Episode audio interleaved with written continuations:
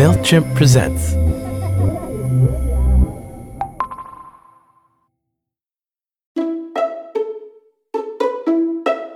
Hey there, I'm Paul Jarvis. In this season of Call Paul, we're doing something a little different. In between thoughtful conversations with business owners, we're sharing spotlights like this one of small businesses we really believe in. And if you're picking up what they're putting down, maybe you'll consider supporting them too. Hello. Hello. Hi. Hello. Hi. Okay. In this small business spotlight, we hear from Latched and Hooked, a beauty products business for non toxic, stress free synthetic hair. All right. Hi, my name is Tiffany Gatlin, and I am the founder of Latched and Hooked Beauty.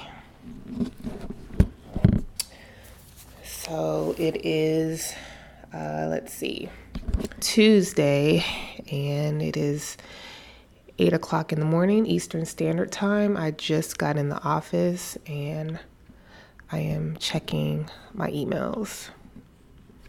Sexy, huh? Let's see here.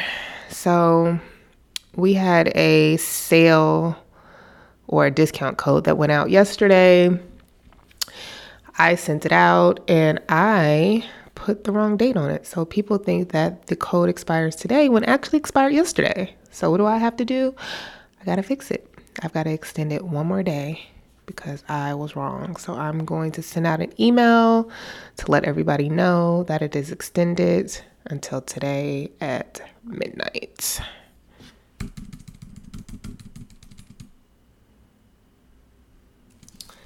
Also have to turn on some music because I need to hear some tunes to get me in the mood.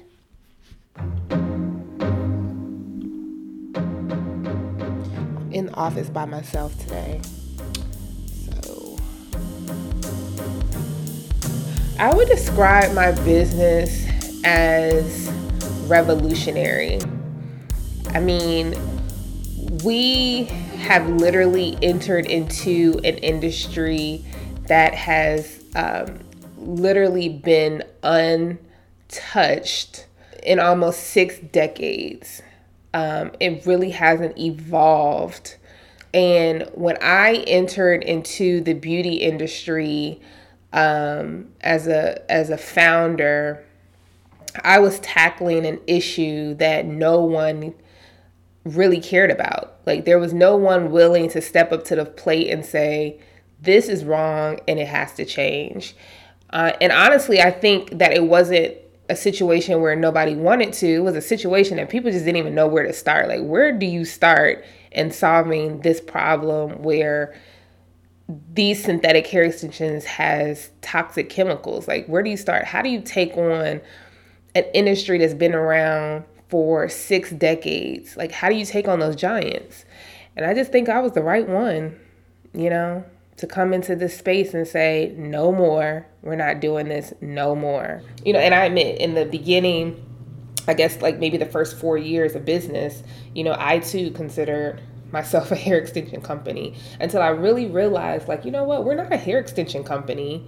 We're actually a beauty and wellness company, and we're using hair extensions as a vehicle to teach Black women about the importance of scalp maintenance.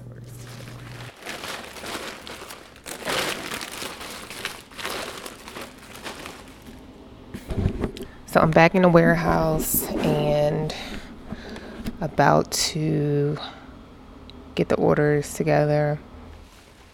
There are 70 orders in the queue. A lot of orders. All right.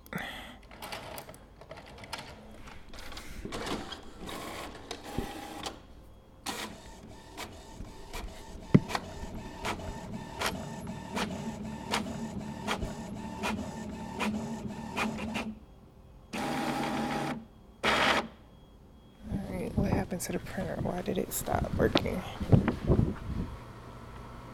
Low ink. Oh crap.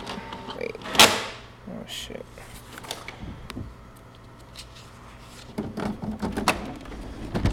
And a paper jam. I think it's a paper. Is it a paper jam?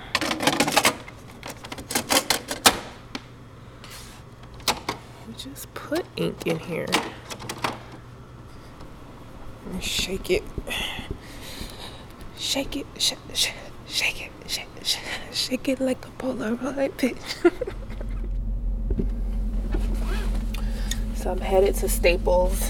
And while, while I am heading to Staples, I guess I'll go ahead and answer a question. It is um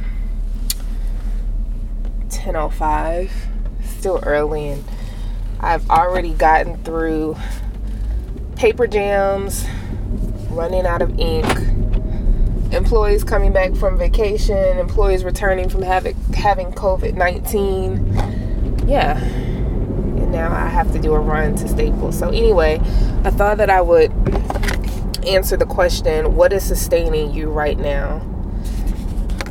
So, what is sustaining me right now is uh, the fact that I know that my purpose is greater than me. Um, I swear, a few times a day, I think, Am I doing something that is worthwhile? You know, do do people really care that I'm creating a product that is, you know, saving their scalp? do people really care? Because this is like really hard. You know, managing people, managing expectations. Um, so, you know, just knowing, you know, ultimately that I inherently know that I'm doing something that is helping someone else is really what's sustaining me.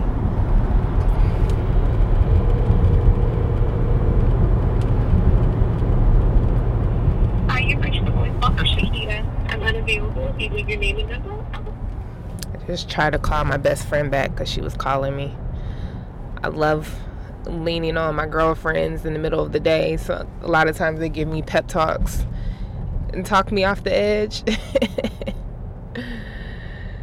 and she wasn't available, so I know she'll call me back.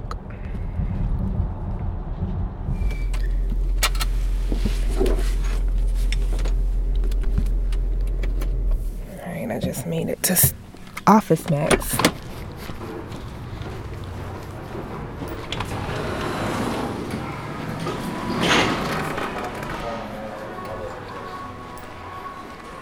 I would define myself as a hard working, hustling, I don't know, amazing person.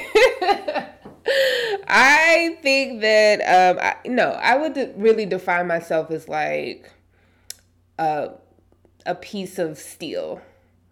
You know, if you hit it hard enough, you know, it'll bend um but it really won't break. And I think that's has defined my life over the last 40 years. Like I've been hit, I've been bent, um, you know, but I didn't break and I can mold into something else. Um, so yeah. Hmm. A piece of steel.